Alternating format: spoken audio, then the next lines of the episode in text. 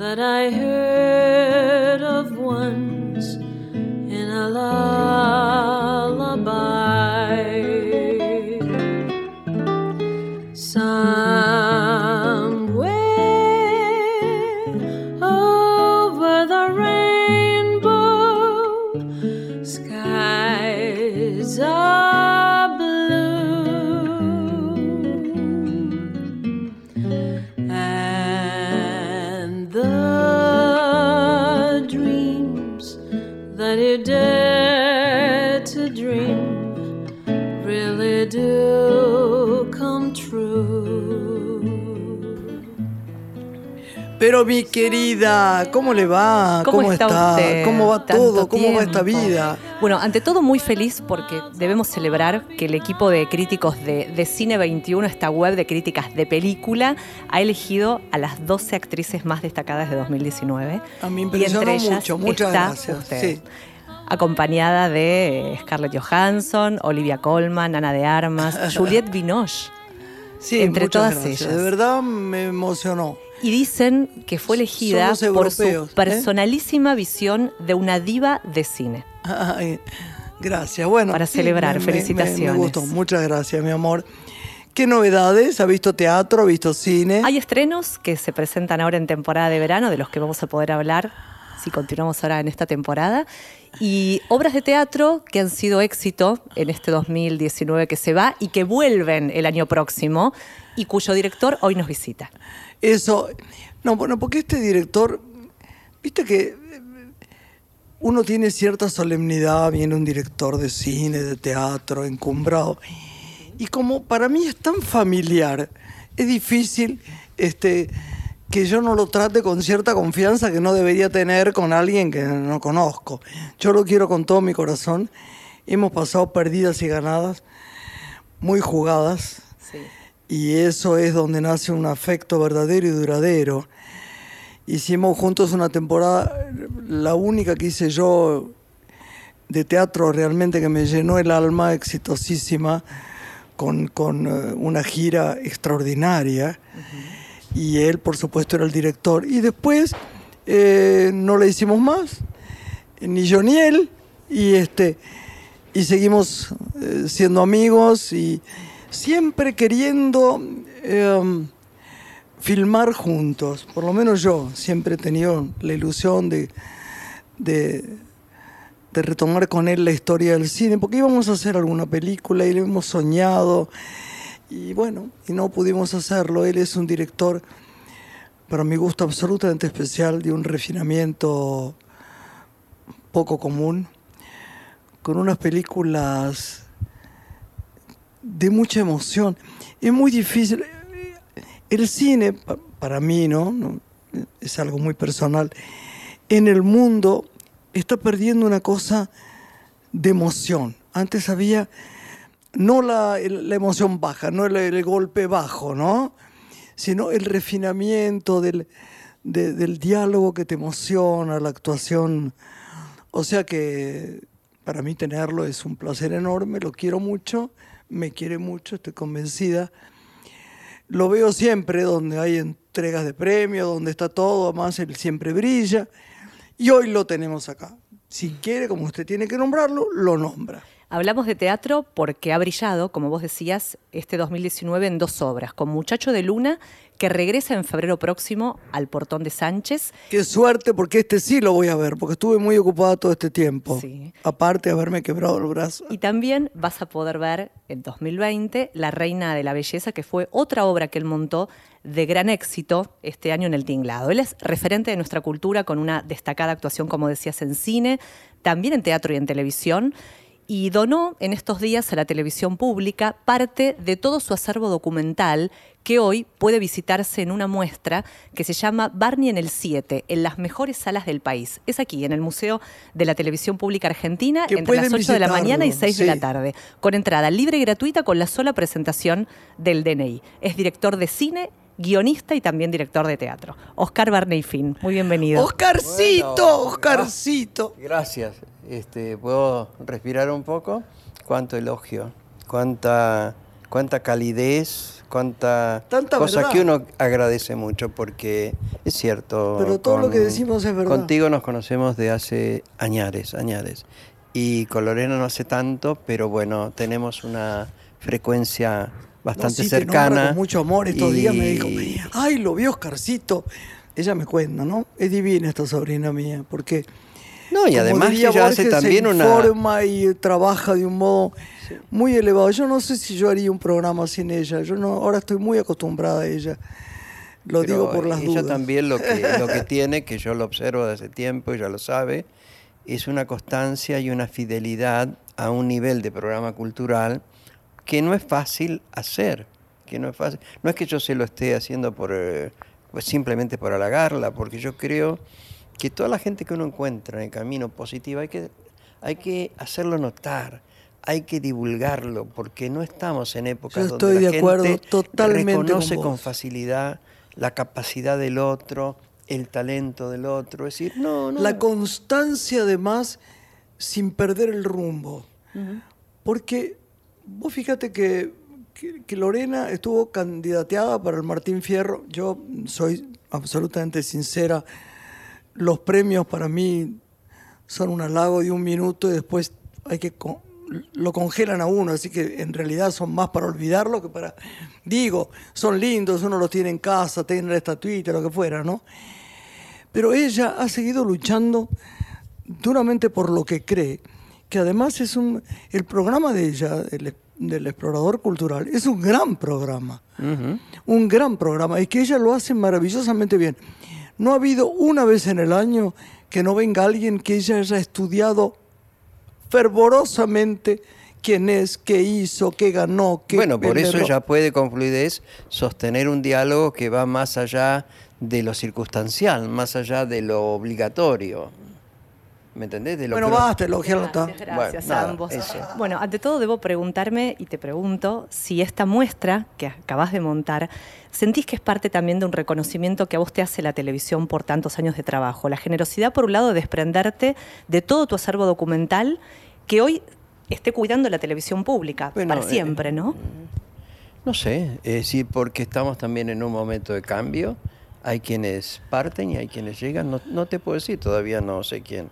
Quien llegará, sí sé los que estaban, es gente con la cual me he encontrado y he encontrado siempre por lo menos apertura, calidez, no, no palos, simplemente... Yo estoy segura no, de que... No de los que he visto, va, pero con eso. Realmente es un esfuerzo, porque no es un esfuerzo solamente de que yo tenga en mi casa todo ese material y lo tengo con respecto a la ópera, al cine, al teatro, guardo, he guardado toda mi vida, tengo la edad que tengo...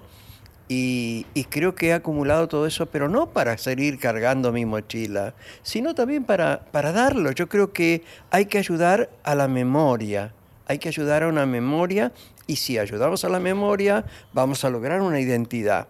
Y este canal, este, indudablemente, tiene parte de mi vida. No es que yo sea el, la historia del Canal siete, ¿eh? No, de ninguna manera, pero he tenido a lo largo de los años muchas act- actividades. He tenido muchos trabajos que se han reconocido mucho. Entonces, a eso me refiero. Porque la, en la historia de este canal, yo... Bueno, yo he aprendido a ver televisión cuando regresé de Europa con una televisión distinta para los años sesenta, que era... Perdón, eh, Oscarcito, sigue siendo una televisión distinta. Totalmente distinta. Eso pero, es maravilloso. Pero en aquel entonces, sí. que yo regresaba de, de un viaje iniciático a Europa y demás... Me encontré con una televisión donde había narradores como María Herminia Avellaneda y como David Stivel. Yo empecé a ver esa televisión diferente con ellos. Y luego, con gloria, el, ¿eh? y luego, con el paso del tiempo, me los crucé en estos pasillos de Canal siete. Los dos trabajando, por eso digo, la historia la construyeron muchos.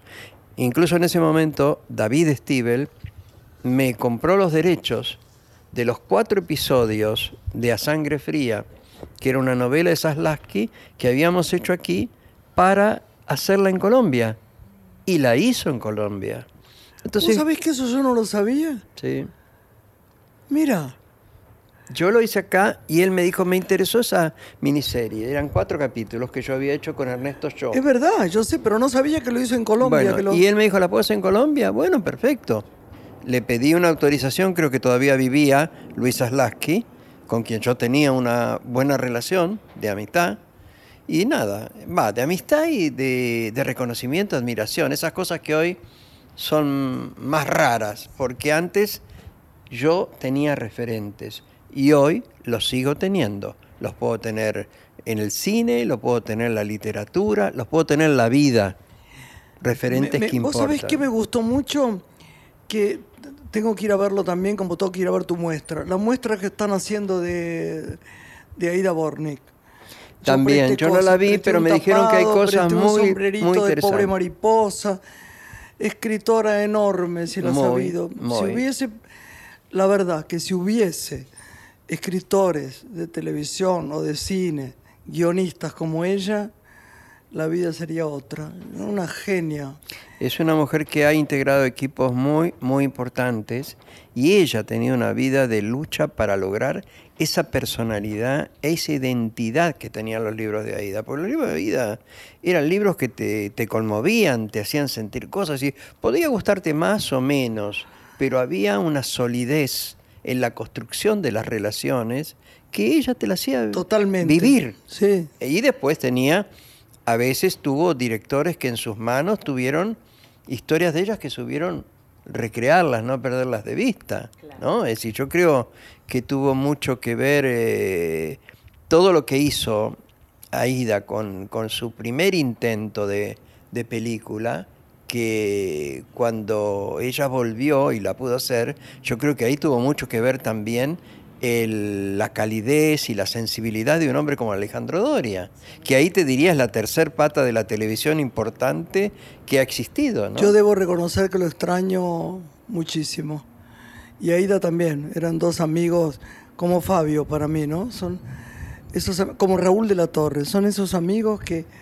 Cuando se van siempre hay un momento en, en, en algún acto de creatividad que uno piensa, dice, ¿qué diría fulano, mengana? Que son bueno, referentes porque vos muy fuiste de alguna de... manera integrante de esos equipos, eras para algunos su musa inspiradora, eras un montón de cosas que hoy te pueden venir a ofertar un muy buen libro y vas a hacer una buena actuación, pero te va a faltar esa llamita, eso que hace más intenso todo. Absolutamente. Bueno, un, una película es la cabeza del director, ¿no? Sí, pero también y el es que te equipo. mira y el que, y, y del escritor y el que te mira eh, con amor en su lente, mm. ¿no? Esa lente tiene que.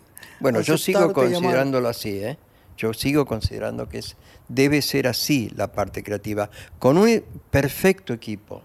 Si nos, en las, en las tareas nuestras solas no las podemos cumplir. No, no, hay que no, tener un equipo, un equipo, sí, es un equipo, pero hay que ponerle la mística a ese equipo y eso no se logra con facilidad.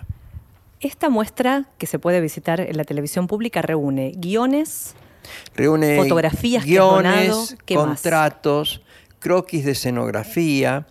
Recuper... Increíble, ¿contratos? Sí, mío, el mío. Ay, qué genial, Oscarcito. Incunables que tenía Oscar guardados. Y este, los libretos que escribían Taco Larreta, Ernesto Cho, Irene Iskovich, Elsa Osorio, toda la gente que... Amigos yo... divinos. Sí, todos. Amigos divinos. Y eso está en las vitrinas y hay una cosa bastante rara que, que está, son unos telones enormes en ocres, pintados por la gente de ese canal, por los artesanos del canal, en base a unas imágenes del Teatro de Arte de Moscú que yo traje. Entonces, cuando hicimos un programa que se llamó... No, era una coproducción entre el Instituto y el canal, película, filmada, eh, que se llamaba Bocetos alrededor de Chekhov. Ellos reprodujeron eso, que estaba en el decorado. Y entonces, eso está, más la ropa. La ropa la había diseñado María Julia Bertotto. Y estaba perdida ahí en el canal. Y yo dije, no, no, no puede ser. Qué cosa increíble, ¿no? Y no la encontraban. Reencontrar cosas de arte. Lo lees todo el tiempo. Se encontró tal cosa sí. de la pieza. Aquel vestido glorioso que usó bueno. María Callas. En... Es impresionante. Yo rescaté muebles y rescaté esas cosas. Y rescaté, qué sé yo. Bueno, la cantidad de fotos eran como, como ciento treinta fotos que el canal no tiene. y que relatan eso. Más, tengo fotos del viejo Canal siete, claro, en la calle Viamonte, de, de, claro, claro. donde cuando yo estaba haciendo estos primeros programas, ya casi se estaba haciendo las grandes novelas. Renan estaba ya en el viejo Canal de Viamonte, que tenía un, enfrente un bar que se llama Roma Olímpica. Sí, señor. ¿Eh? Yo, yo era chica y hice una cosa que se llamaba Todos somos mala gente, ¿no te acordás? Que no. Estaban todos los actores. Susana Rinaldi, además, por ejemplo, sí. que no trabajaba mucho en televisión. Una cosa extraordinaria. Bueno, ese viejo canal y ese lugar donde íbamos a comer y a Ahí tomar yo tuve café. La primera relación con los viejos directores del canal. Yo hacía un programa para títeres que se llamaba Las botas de las siete leguas. Entonces, a mí me llama una señora, pintora, que se llamaba Nelly Dobranich, que tenía una mamá, que era una, una señora que era como un torbellino, que se llamaba Ofelia Britos de Dobranich, mujer de un conocido juez, que escribía en la revista Lira. Y entonces oh, yeah. ellos me propusieron que yo hiciese los libretos que antes en el Canal nueve les había hecho Alejandro Casona. Así que cuando yo me vi con esa obligación en el Canal siete, dije, bueno, yo ya recién llegado, allá vamos. Hicimos títeres en ese programa. Y después un programa donde llamé a mi amiga, año sesenta y seis, sesenta y siete, Nacha Guevara, para que hiciese la conducción de Guía para Padres. Y eso está ahí en esas fotos. ¡Ay, qué increíble! También donaste otro acervo al Museo del Cine en su oportunidad, ¿no? ¿no? En dos oportunidades. Dos. El que se portó mejor con todo eso fue David Blaustein, que hizo una gran exposición. Y ahí está el vestuario completo de La Bala del Regreso, de Cuatro Caras para Victoria. Hay un montón. Pues yo no sabía qué hacer con eso en mi casa. Como ahora estoy tratando de preservar en esos lugares los negativos de todas mis películas. Y esto es otro tema en el cual me estoy ocupando, pero lo soluciono en estos días. Porque necesito, es lo que dije antes, descargar la mochila. Necesito, por primera vez, fíjate. Está bueno eso, ¿eh? Sí. Por primera vez tengo ganas de vacacionar. Tengo ganas de cortar. Es decir, Ay, quince días, veinte días, como yo. Me voy a dedicar a nada. Después empiezo de nuevo, porque estoy hecho de para eso. Es lo mismo que vos. Yo, yo, yo reconozco que no sé si empiezo de nuevo. Ay, no. Hasta no, de que, verdad lo digo de hasta corazón. Hasta que te llega. Hay algo que es importante y que tenés que asumirlo, como a veces lo tengo que asumir en otra medida, totalmente distinta yo, que uno tiene energía, tiene capacidad y tiene camino recorrido. Entonces, sí, eso pero, es importante. Pero te tiene que llegar un material que te conmueva. Vos podés crearlo. Yo... El otro día le dije a una amiga que adoro, que es Mercedes Morán, le digo, mira, voy a intentar escribir esto que, que lo ideamos un poco con Lucrecia Martel en un chiste que hacemos de Señoras de la Escena. Pero sé lo que quiero y no sé quién lo va a escribir. Pero realmente si no tengo eso, no tengo ganas. Vos podés crear lo que vos quieras. Vos, Oscar Barney Finn. Yo tengo que esperar libretos o, no, o ver... No, pero no te creas tam, también, yo te entiendo eso, la necesidad de verdad a esta altura, porque uno eh, tiene mucho por delante, pero el horizonte está más cerca. Entonces uno no sé si tiene que elegir delante.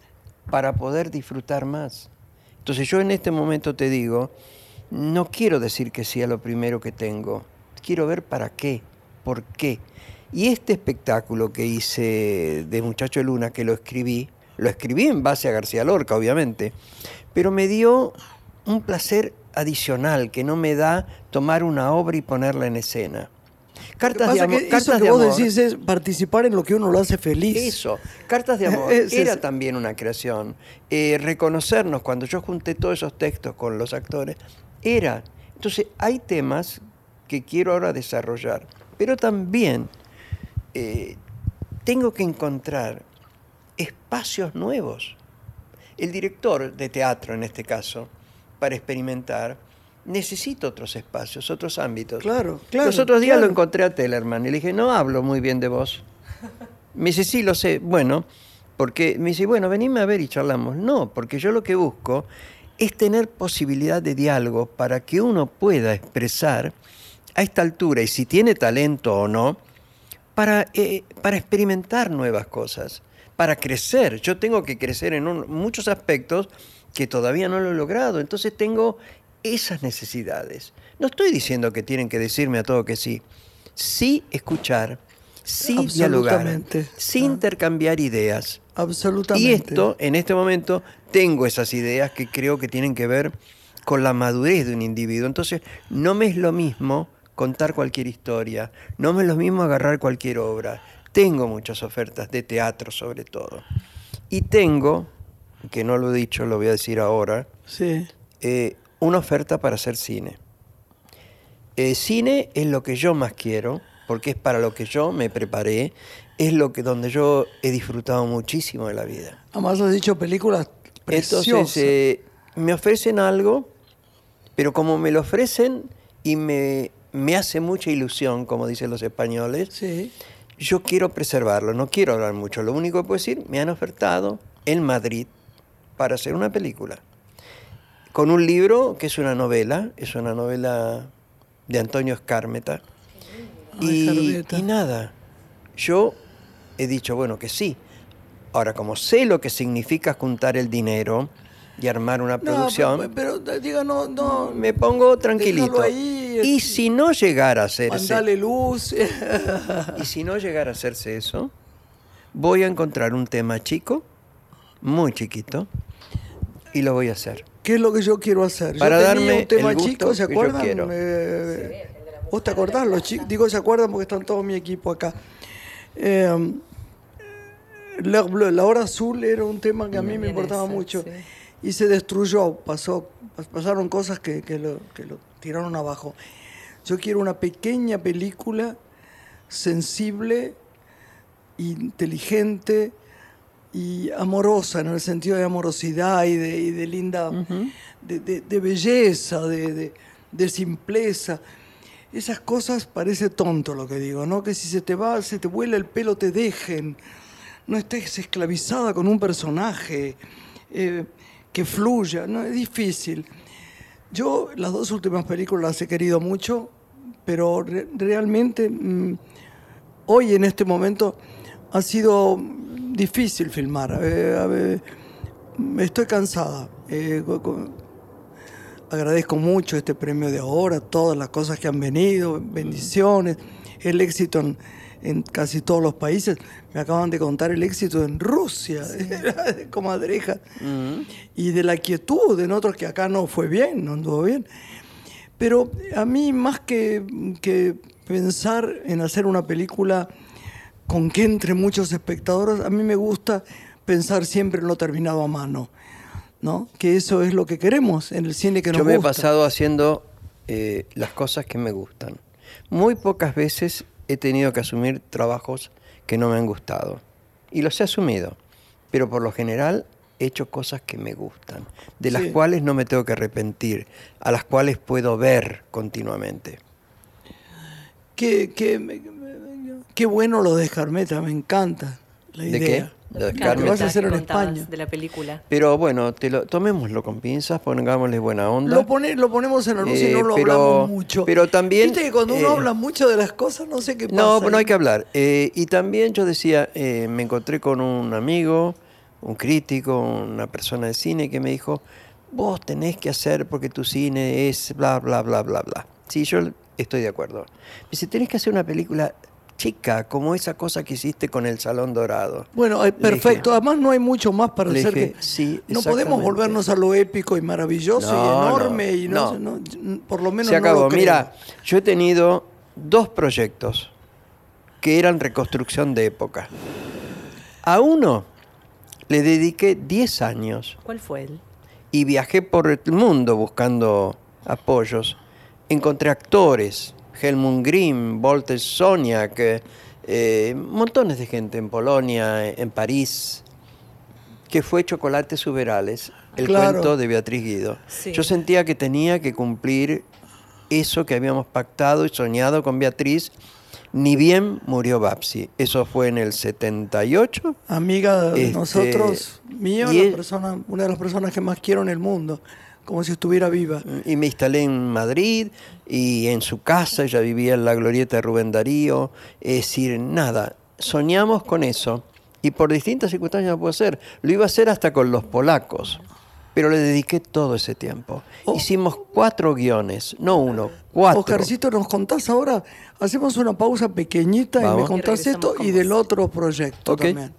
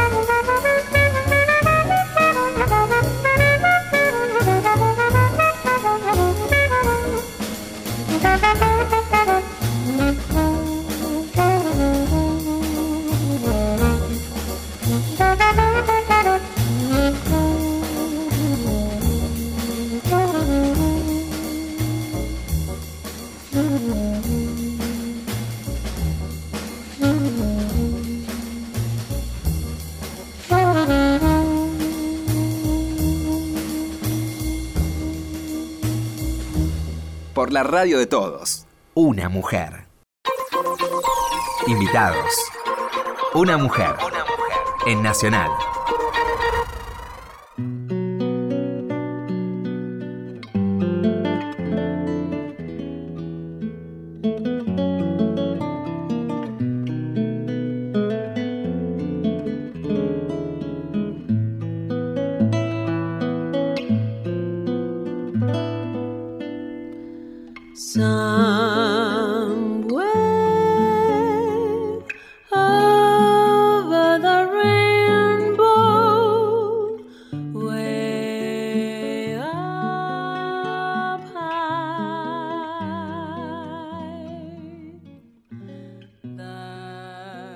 Regresamos aquí con la compañía de Oscar Barney Finn, director que nos estaba de contando teatro, una cosa muy interesante de Chocolate Soberano. De un proyecto bueno, que le demandó diez años y no se concretó aún. Era un proyecto único, en ese momento no se había hablado de esos temas, estaban poco transitados. Piensen que estoy hablando desde fines de los setenta, que es cuando murió Babsi, y esto lo busqué en todos los ochenta.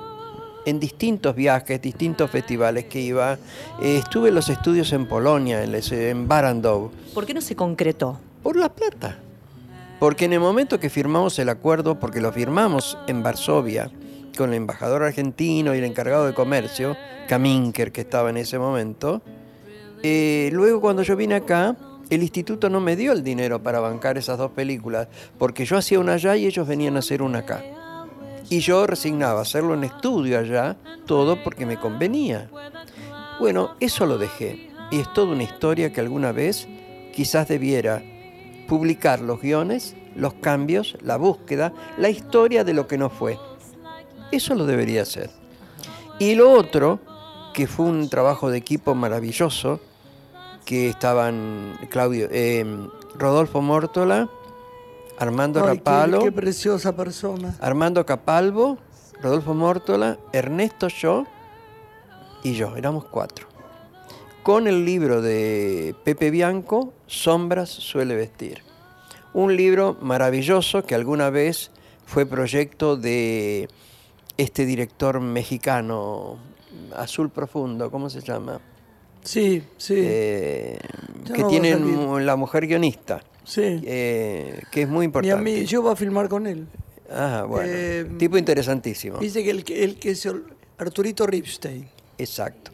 Que además yo después los había conocido en el Festival de Mar del Plata. Mira. Él fue jurado del primer Festival de Mar del Plata.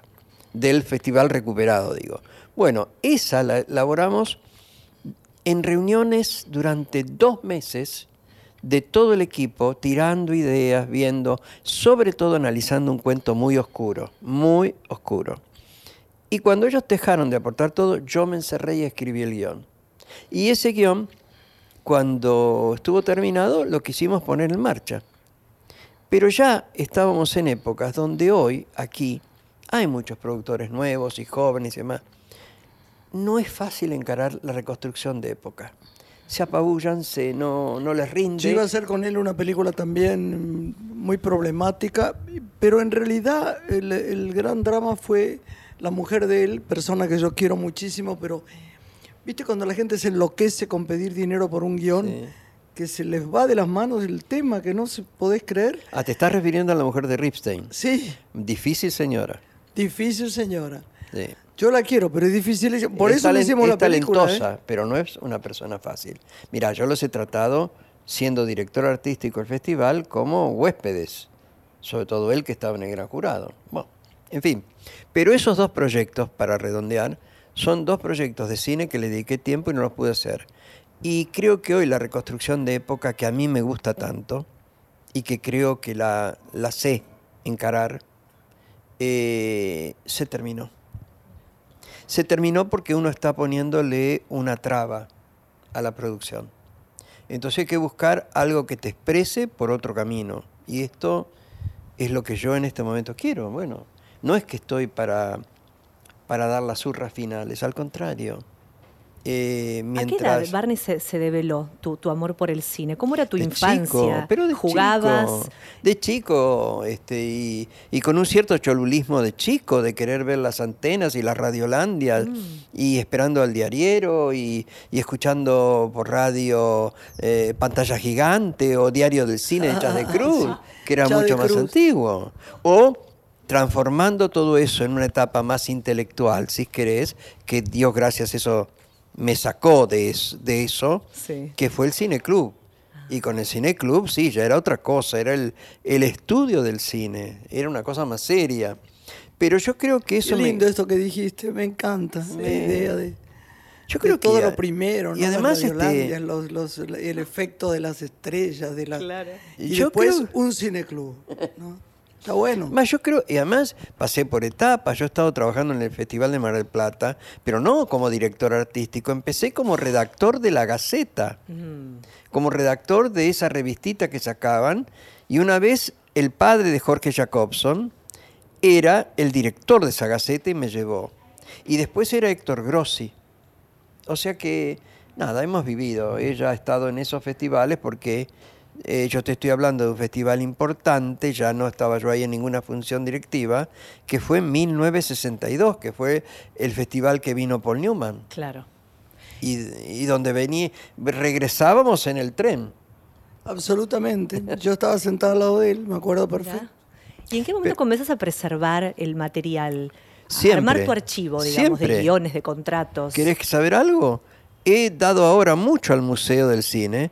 Pero tengo hasta las revistas de aquella época. Las guardé. Y había una cosa que me fascinaba de chico. Yo no tengo, no tengo ningún prurito en decirlo porque, es decir, uno pasa por etapas, pero también tiene etapas. Mis juegos infantiles eran recortar cabecitas de actores y agarrar las películas que se estrenaban. Entonces yo, en unas galerías enormes, silenciosas, en el verano... son unas baldosas amarillas y rojas, me armaba mis elencos personales con las de eso. Figuritas que sacabas claro. de las revistas.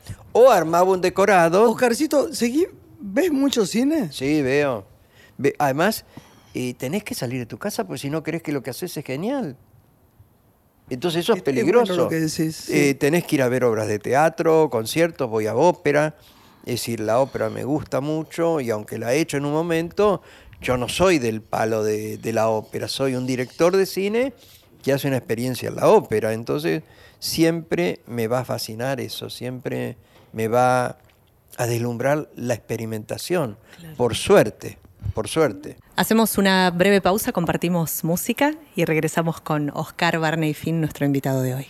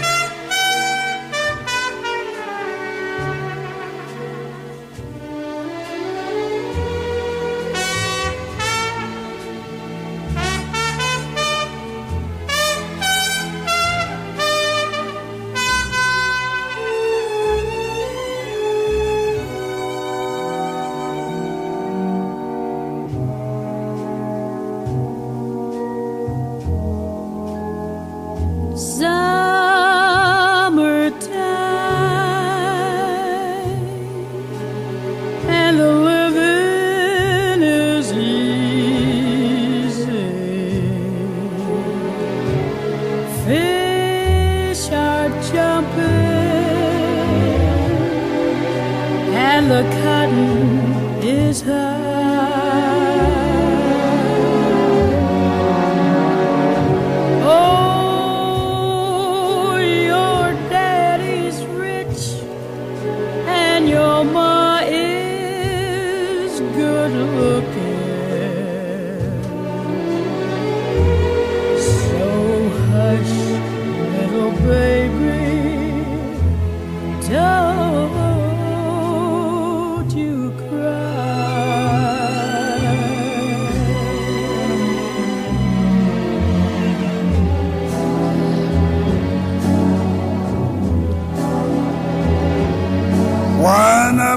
mornings. You're gonna rise up singing. Yes, you spread your wings and you take to the sky.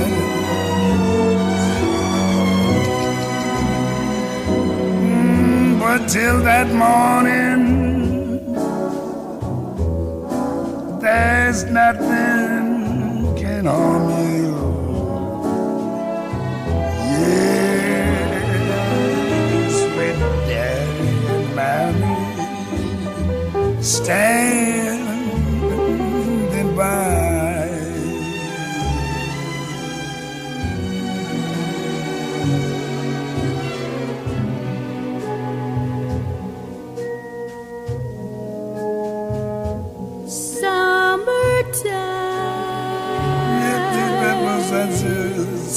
And the living is easy. Fish are jumping and the cotton is high. Oh,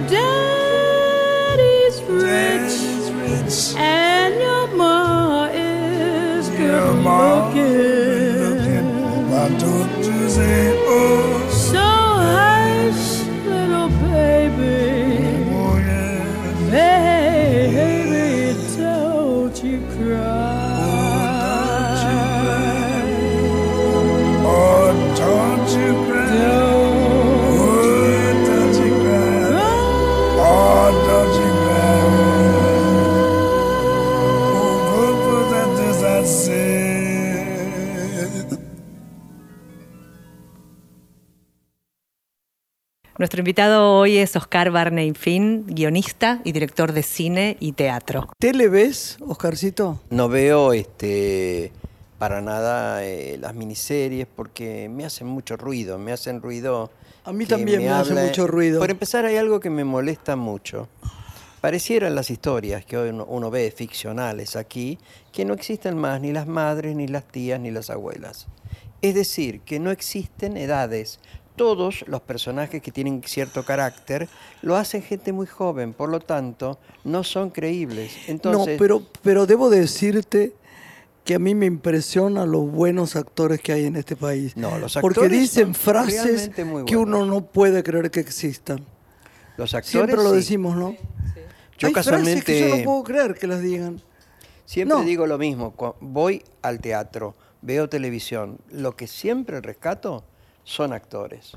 Es verdad. Es total. Decir, yo me puedo aburrir mucho en una obra o no me puedo interesar, pero lo, con lo que salgo son con actores. Actores maravillosos. Los otros días voy a ver este, La Vis Cómica, que es una buena obra de Mauricio Cartum, uh-huh. pero lo deslumbrante son esos cuatro actores que tiene la obra. Estela Galassi, Mario Alarcón. Al igual que este, Happyland en el San Martín, que retoma en febrero. Bueno, Eh, con Happyland yo me encontré, bueno, conozco mucho a Gonzalo de María porque hemos hecho una obra como... Estoy tan atrasada, qué terrible. Pero tenés tiempo de verlas, vuelve. Mira, hay algunas de estas obras que están grabadas por Teatric, que no es lo mismo, no. pero por lo menos yo detesto ver el teatro filmado o grabado. Sí, sí. Porque el teatro tiene una vida, tiene una sí, latencia muy particular que si no estás en la sala, no estás. Entonces, bueno, yo creo que en este caso, lo que decías de Gonzalo de María y de Happyland, a mí realmente me gustó. Me gusta de verdad, más allá de toda crítica, que el Teatro San Martín, como siempre, como antes lo hizo Kive Steiff, tome riesgos. Tome riesgos y tenga un nivel de producción que te reconforta. Hay cosas que me gustan, hay cosas que no me gustan. Uh-huh. Es decir, te pasa siempre. Pero vuelvo a lo que dije, los actores siempre son un estímulo muy, muy grande. Es decir, eso no... Pero tampoco veo mucha televisión. También es cierto que tengo Netflix. Por lo tanto, veo miniseries como Peaky Blinders. A mí las inglesas, me parece. Y bueno, sabés que las danesas, qué buenas son. También hay una que se llama Dark, sí. que es muy buena. Y hay eh, The Crown, La termino Brown, de ver. Vi los dos primeros eh, años y me parecieron estupendos. Estupendo. Bueno, yo los vi, pero ahora que vi este último, encuentro también un nivel excelente, pero no tan redondo los guiones como los había visto en esas primeras temporadas. En una de las actrices que está ahí nombrada, sí, es, es una de Crown. Ah, mira. Sí. Honor enorme para mí. Bueno, son, son todos este, estupendos. Entonces veo también eso en Netflix. Eh, en la televisión abierta nuestra no veo. La verdad que veo poco. Bueno, porque tampoco estás todo el día veo poco. En la televisión, los que están en su casa. Que a veces puedo encontrarme... ¿Quién de nosotros va a quedarse? A veces puedo encontrarme con viejos capítulos de Mujeres Asesinas. Y eso me atrae siempre. Me gustaron y me siguen gustando. ¿Vos sabés que yo no sé Pero nunca hay por qué a mí... No me llamaron para hacer Mujeres Podías Asesinas, lo hubiese hecho. Sí. Y se lo dije a, a, a Suárez, y me dijo, yo creí que no lo hubieras hecho. Digo, vos sabés cómo no lo vas a hacer cuando vos hiciste, y tomaste riesgos en un momento como era El Dependiente, claro. Hiciste esa composición de la señorita Piacini, Placini. ¿Cuál? La Placini, bueno. La Placini. Era, bueno, eh, El Dependiente es una película absolutamente maravillosa. Pero en televisión me hubiera gustado hacer Mujeres Asesinas. Seguramente lo hubieras hecho muy bien. Sí, creo que sí, uh-huh. creo que sí. No sé. Es decir, eh, yo ¿Vos creo... dirigiste alguna? No, no, no, no. Nunca. Yo Tampoco terminé. Te yo, eh, yo, a ver, eh, mi experiencia está puesta en esa exposición, porque ahí está todo. En el Canal siete, desde los años sesenta hasta el dos mil cinco, dos mil tres, que hice bocetos alrededor de Chekhov, ahí está todo lo que yo hice en Canal setenta siete. setenta años. Cumpliré la televisión pública y vos recorres en esta muestra casi cuarenta años. Por lo menos cuarenta años. Alternativamente, ¿no? Porque no es que yo estuve todos los años. Hubo dos años que estuvo eh, en continuidad, que fue el ciclo Luces y Sombras, donde estaba Telma Viral, China Zorrilla, Lupi, Miguel Ángel Solá y Oscar Martínez. ¿Y hay algún objeto que tenga más presencia y que te haya conmovido poder mostrar de todo lo que se exhibe en esta obra? Esos telones que te dije. Los telones. Ah, me emociona mucho eso. Yo soy, creo que hay que apostar a la preservación. No, a ver, no para quedarse en ese pasado. Porque si hay algo que yo creo es que no hay que estar abrevando continuamente en el pasado para estar atrapado por ese pasado. Pero ese pero patrimonio sí, cuenta nuestra historia. Pero aparte que cuenta nuestra historia, sí que sea una plataforma donde vos podés partir infinitas veces a la búsqueda de nuevas claro. cosas. Porque es, si es no, verdad, no, porque estar detenido en el pasado es una cosa no, tan dañina no. para el alma y sobre todo para la creatividad, ¿no? Yo soy muy de tener en cuenta el pasado, muy de recordar a la gente... que ha formado parte de mi vida, que yo recuerdo, que quiero, que, re, eh, que tengo presente. Pero no me dejo atrapar por eso. Es decir, eso me tiene que dar energía, luz y fuerza como para proyectarme. Vos tenías amigas divinas, Jolita von Grolman, bueno, por sí. ejemplo. Esas son eh, ausencias muy grandes. Oh, ahora me acordaba. ¿Por qué me, eh, me acordaba? Pero me acordaba por la cotidianeidad. Yo ahora quiero descansar. Digo, bueno, ¿qué hago? Graciela Dufo. ¿A dónde me voy? Sí, cierto. ¿A dónde me voy? Tengo un amigo que me invita a Nueva York. No, mucho frío. Tengo un amigo que me invita a Bariloche. Mm, no, una casa con gente, no, te van a estar solo. Bueno, así este, voy descartando. ¿Pero qué me pasa? Y ahí voy a la amistad.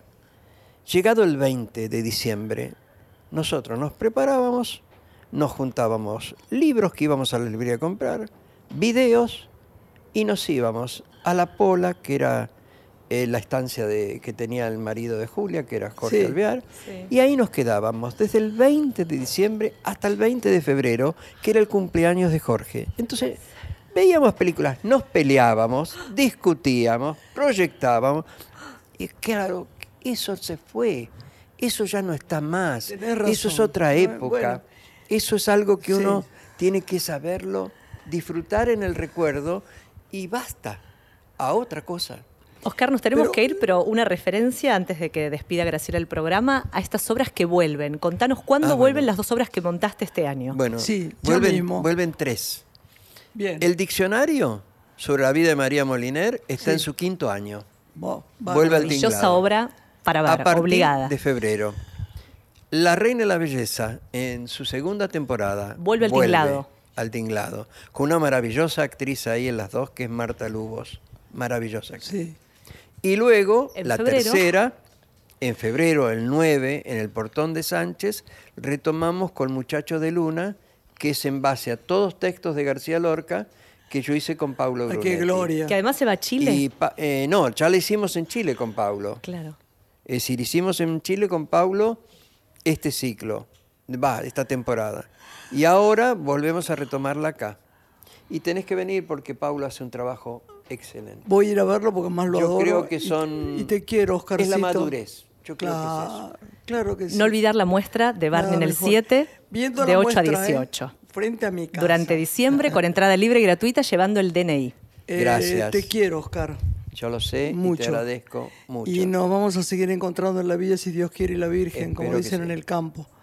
Nos Gra- quedó el teatro siempre como unas ganas, como una cuenta. no. Yo, viste que Pero yo un sé... espectáculo que vos tenés que venir, porque también estás de alguna manera en él. Ahora te lo voy a contar cuando ah, bueno. termine el programa. Bárbaro. Que es unos shows de los que me gusta mucho hacer. Bueno, avísame, lo sabe, divino. Bueno. Te voy a avisar cuando estemos por acá. Te quiero. Gracias, claro. Adiós, hasta el martes. Nos despedimos, buena semana. Un beso grande. Gracias, Lorena. Un beso, mi amor. Una mujer se ha perdido. Conocer el delirio y el polvo, se ha perdido esta bella locura, su breve cintura debajo de mí. Se ha perdido mi forma de amar, se ha perdido mi huella en su mar. Veo una luz que vacila y promete dejarnos a oscuras. Veo un perro ladrando a la luna con otra figura que recuerda a mí. Veo más, veo que no me halló. Veo más, veo que se perdió.